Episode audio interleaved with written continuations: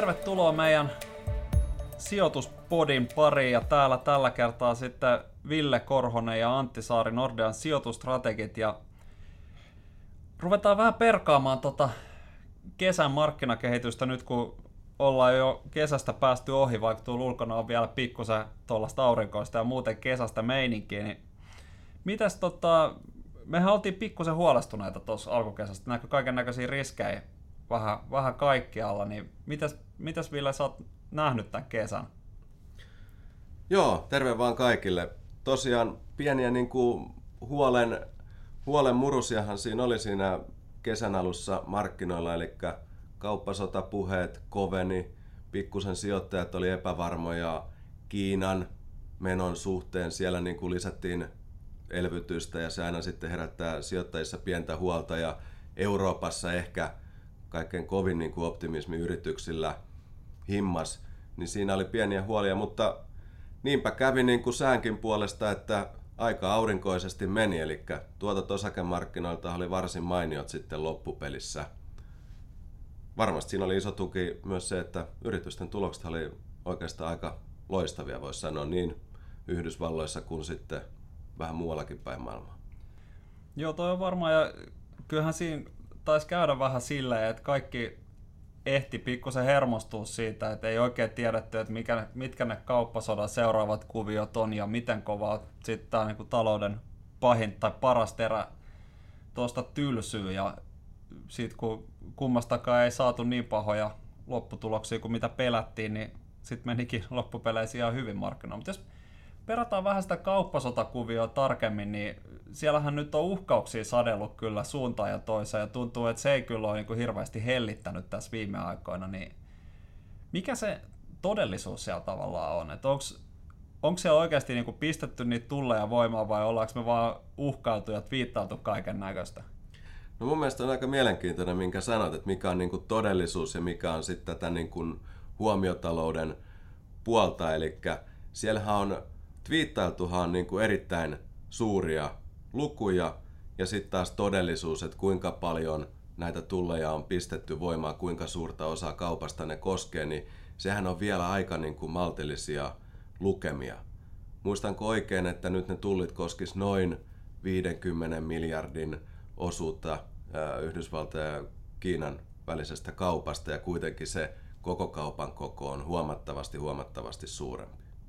Joo, siinä on ehkä ihan hyvä pointti se, että jos puhutaan pelkästään niin kuin Kiinan viennistä Yhdysvaltoihin, niin siinähän me puhutaan siitä 50 miljardista ja totta kai niin kuin kiinalaiset on pistänyt omat vastatullit sitten vastaavalle määrälle, mutta Kiinan kokonaisvienti Yhdysvaltoihin on semmoinen 5,5 miljardia, eli tämä koskee siitä aika maltillista osaa ja sitten taas kun me on nähty jonkunnäköistä lähentymistä taas Yhdysvaltain ja Meksikon välillä esimerkiksi, ja jopa joku voisi sanoa Yhdysvaltain ja EU välillä, vaikka se nyt onkin vähän epäselvää, että mitä, mitä siellä nyt oikeasti haetaan, niin ne on jo kahdestaan isompia viejiä Yhdysvaltoihin kuin mm. Kiina. Ja sitten jos saadaan Kanada vielä siihen porukkaan mukaan, niin sieltä tulee vielä 300 miljardia lisää ja puhutaan niin kuin melkein, tai no sanotaan, että semmoisesta 900 miljardista karkeasti Yhdysvaltain tuontia. Kyllä. Tietysti tämä on vähän hankalaa, tämä koittaa laskea sitä niin kuin dollari per dollaria, mitä se vaikuttaa, mutta aika mielenkiintoinen, jos tietysti ajatellaan sitä, että mikä se, mikä aiheuttaa huolta niin sijoittajissa kuin sanotaan sitten ihan näissä yritysjohtajissa, niin tämä meidän meritoitunut yritysjohtaja Jorma, Jorma Ollilahan aika hyvin summeras sitä juttua, että jos pitkän aikaa yritykset eli sitä maailmaa, että rakennettiin vaan niin kuin siltoja ja kauppasuhteita ja perustettiin ää, tuotantolaitoksia ja liiketoimintaa sinne, missä oli asiakkaat, missä oli raaka-aineet ja kaikki oli niin kuin hyvin semmoista liberaalia. Kehitys oli liberaalia, niin siinä sitten ehkä unohtui se, että minkälaisia nämä tota, pienet nahinat sitten oikein onkaan. Eli kun ruvetaan puhumaan siitä, että tehdäänkin jotain esteitä, se muuttaa sitten siellä niin kuin yrityksen johdossa päätöksentekoa. Laitetaanko tuotantolaitos Kiinaan vai laitetaanko se jonnekin muualle, jos tuleekin jonkinlaisia niin kuin kaupan tai tavaroiden pääomien eteen sitten esteitä. Eli se on tietysti vähän semmoinen ympäristön muutos, mutta sen, kuinka se vaikuttaa, sen arvioiminen on sitten euro per euro hyvin niin kuin haastava tehtävä tässä vaiheessa. Että se sitten on vähän semmoinen juttu ja kortti, mikä kääntyy ja nähdään sitten vasta tuolla myöhemmin tulevaisuudessa. Joo, ja sehän siinä varmaan onkin se, mikä on aiheuttanut sitä isoa epävarmuutta, että totta kai niin kuin yksi hyvä esimerkki on Yhdysvaltain autoteollisuus, joka kuljettaa niitä autoja kahdeksan kertaa Meksikon rajan yli ennen kuin ne on loppupeleissä valmiita siellä myytäväksi Yhdysvalloissa. Ja jos näihin tuotantoketjuihin tehdään jotain merkittäviä häiriöitä, niin sitten on hirveän hankala arvioida, että mihin, mihin se sitten loppupeleissä johtaa. Ja sehän tässä nyt on totta kai sijoittajia hermostuttanut, eli siinä mielessä, jos nyt Meksikon kanssa päästiin johonkin sopuun, niin sehän on kyllä erinomaisen hyvä asia. Kyllä.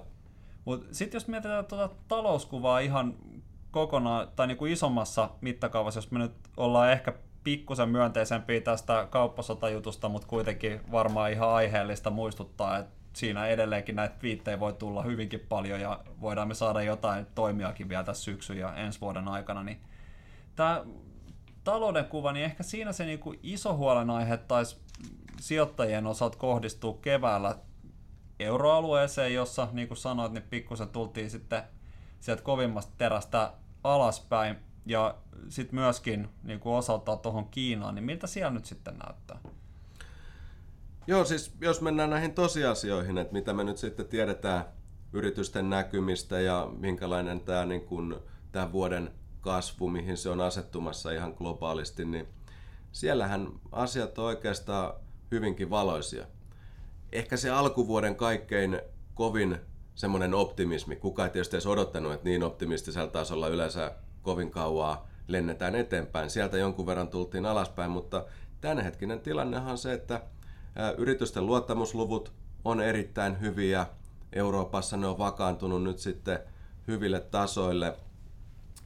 Ja kun katsotaan näitä kasvulukuja, mitä me on saatu, niin kyllä loppupelissä niin nämä odotukset tämän vuoden kasvulle näyttäisi pitävän aika hyvin kutinsa, eli me päästään globaalissa kasvutahdissa sinne selvästi kolmen prosentin paremmalle puolelle, ellei jopa lähemmäksi nel- neljää, mikä on esimerkiksi kansainvälisen valuuttarahaston ennuste. Eli sinänsä tämä talousympäristö, missä yritykset toimii, missä liikevaihdot sitten kasvaa ja voitot tehdään, niin tämä ympäristö on edelleen niin kuin hyvin myönteinen yrityksille. Joo, ja ehkä siinä niin kuin, tosiaan se pahin, pahin terä ehkä myöskin siitä hidastumiselta, mitä nähtiin euroalueella ja no Kiinassakin tietenkin, niin se rupeaa olemaan takanapäin ja se ehkä oli ainakin niin kuin oman näkemyksen mukaan se, mikä aiheutti jonkun verran epävarmuutta tuolla. Et hetken aikaa näytti siltä, että Yhdysvallat on ainoa, mistä saadaan enää kasvuparannuksia ja kaikki muut alueet vaan jarruttaa ja jarruttaa ja kohtahan sen on pakko valua sinnekin. Niin nyt kun se jarruttaminen rupeaa olemaan takanapäin, niin sijoittajat voi ehkä suhtautua pikkusen myönteisemmin taas tähän, tai ehkä luottavaisemmin mielin tähän tulevaisuuteen. Mutta onhan tuolla murheitakin sitten hieman ollut, että ihan jos mennään näihin todellisiin niin kuin murheisiin, jotka onneksi on ollut pieniä, pieniä niin kuin, pesäkkeitä tässä koko maailmantaloudessa, niin kehittyvillä markkinoilla siellähän on yksittäisten maiden kohdalla niin ollut aikamoista turbulenssia, jos näin sanotaan. Joo, se on niinku oikeastaan aikamoinen, voi sanoa jopa täydellinen myrsky, jos sitä niinku täydellinen sanaa tässä yhteydessä voi käyttää. Varsinkin niinku just Argentiina ja Turkin kohdalla, eli totta kai tämä niinku ihan isossakin kuvassa, niin kun Yhdysvalto, Yhdysvalloissa nostetaan korkoa, niin se yleensä heikentää sellaisten maiden asemaa, joissa sit, jotka on hyvin riippuvaisia ulkomaisesta rahoituksesta. Ja Turkki ja Argentiina nyt on hyviä esimerkkejä siitä. Mutta sitten siellä on samaan aikaan niin kuin maissa ollut kyllä omia aika merkittäviä kriisejä, eli jos nyt aloitetaan siitä Argentiinasta, niin siellähän siis sijoittajien luottamus käytännössä tähän hallinnon kykyyn tavallaan luovii se, se maan, maan talous plussan puolelle, niin oikeastaan meni ihan, ihan tyystin.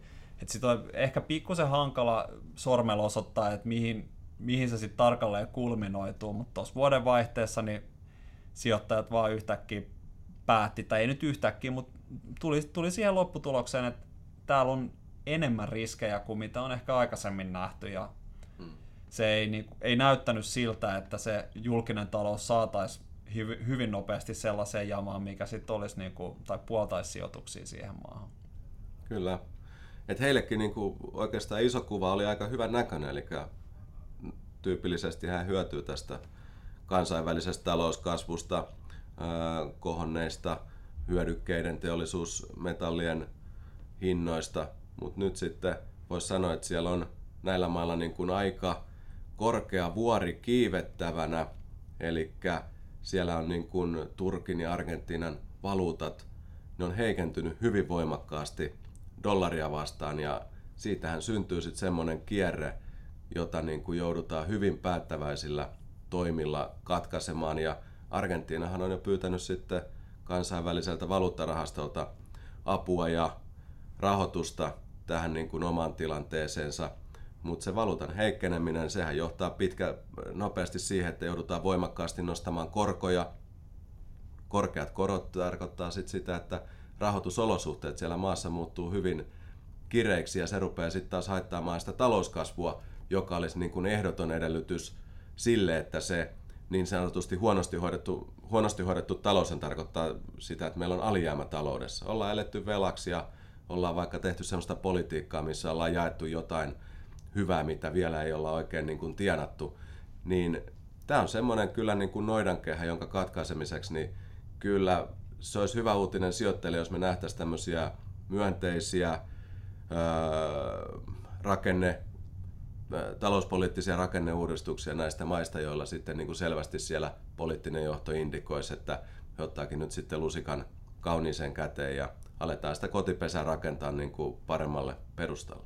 Joo, tuossahan niin Argentiinan osalta, niin nehän vähän, vähän on tossa jo yrittänyt, eli siellä kyllä niin kuin aika, aika merkittäviä tällaisia tota, talouden kiristyspaketteja tulee, tai on, on, on tulossa tai luvattu, ja siellähän pyydettiin, sanoit, että siellä on pyydetty lainaa kansainväliseltä valuuttarahastolta, niin nyt sitä pyydettiin vielä niin kuin nopeutetussa aikataulussa, että voisiko vähän, vähän aikaisemmin, että kun tässä rupeaa olemaan oikeasti aika, aika tiukat paikat. Ja kyllähän toi sinänsä niin tuossa on se ikävä puoli, että yleensä ne niin kuin hallinnon kiristämistoimet sit johtaa siihen, että se talouskasvu myöskin hidastuu lyhyellä tähtäimellä, eli helppoahan siellä ei ole. Ei. Venezuela hyvänä esimerkkinä, kuinka se voi johtaa oikein niin kuin yhteiskunnallisestikin niin kaaukseen tämmöinen huonosti hoidettu taloustilanne. Kyllä, se on, se on juuri näin. Ja ehkä jos, jos nyt muutamalla sanalla vielä sanotaan tuosta Turkista, koska se on kuitenkin ehkä meitä eurooppalaisia vähän lähempänä ja jotkut voi sitä pitää jopa houkuttelevana lomakohteena, niin tota, sie, siellähän siis se iso haaste on se, että sijoittajien luottamus siihen hallinnon halukkuuteen ylipäätään hoitaa sitä taloutta järkevästi on mennyt ihan tyystin tämän niin kuin uuden, tai no, uuden, uuden lain myötä, jonka seurauksena käytännössä niin Erdogan pystyy myöskin niin kuin rahapolitiikan suuntaan linjailemaan. Ja hän on ilmoittanut, että hän on korkeiden korkojen vihollinen, mikä sitten viittaa tietenkin siihen, että keskuspankille ei ole hirveän tota, itsenäistä asemaa tässä tota, rahapolitiikan asettamisessa, ja se on kyllä sijoittajille semmoinen aika paha punainen vaate. Ja totta kai siellä on myöskin sitten tämä diplomaattinen kriisi Yhdysvaltojen kanssa pahentanut sitä tilannetta entisestään, eli aika paljon kaiken näköisiä asioita, mitkä on sitten ehkä enemmän tai vähemmän maakohtaisia, ja onhan tuossa toi, mikä tuli mainittua, niin toi ihan yleinen tämmöisiä niin merkittävästi ulkomaisesta rahoituksesta riippuvaisiin maihin liittyvä, liittyvä haaste. Mutta saadaanko me näistä nyt sellaista, sellaisia ongelmia, mitkä niinku pilaa tämän maailmantalouden kasvun tai tuhoaa yritysten tuloskehityksen ihan totaalisesti? No ei näistä semmoista soppaa pitäisi syntyä, että kyllähän kun katsotaan näitä esimerkiksi yritysten tulosennusteita tälle vuodelle, niin kyllä ne on pitänyt hyvin tasonsa. Eli se voisi sanoa valtavan kova tuloskasvu esimerkiksi, mitä Yhdysvalloista odotetaan näiden vero, verokevennysten, verouudistusten seurauksena, niin sehän on pitänyt aika hyvin kutinsa. Ja samoin myös sitten tässä jo katellaan sitä ensi vuoden 2019 puolta, niin äh, aika myönteiset näkymät niin kuin sillä rintamalla, eli nämä yksittäisten kehittyvien markkinoiden ongelmat ei kuitenkaan ole niin isoja, että ne tätä koko niin kuin maailmantalouslaivaa olisi niin suistamassa tästä hyvästä kurssista. Eli huolenaiheita on siellä ja ikä, ikävää sinänsä niin kuin näiden maiden kohdalta, mutta ei pidä niin kuin koko, koko sijoitussalkun suunnan suhteen, niin ei pidä olla hirveän hermostunut kuitenkaan näistä.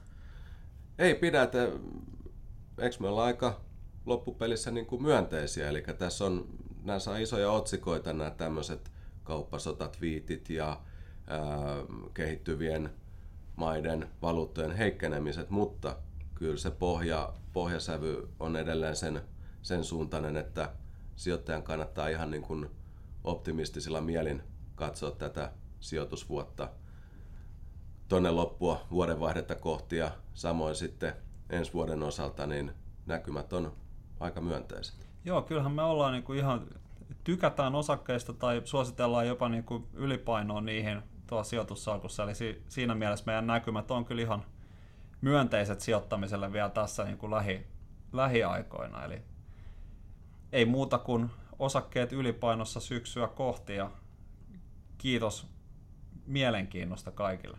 Joo, kiitoksia kaikille.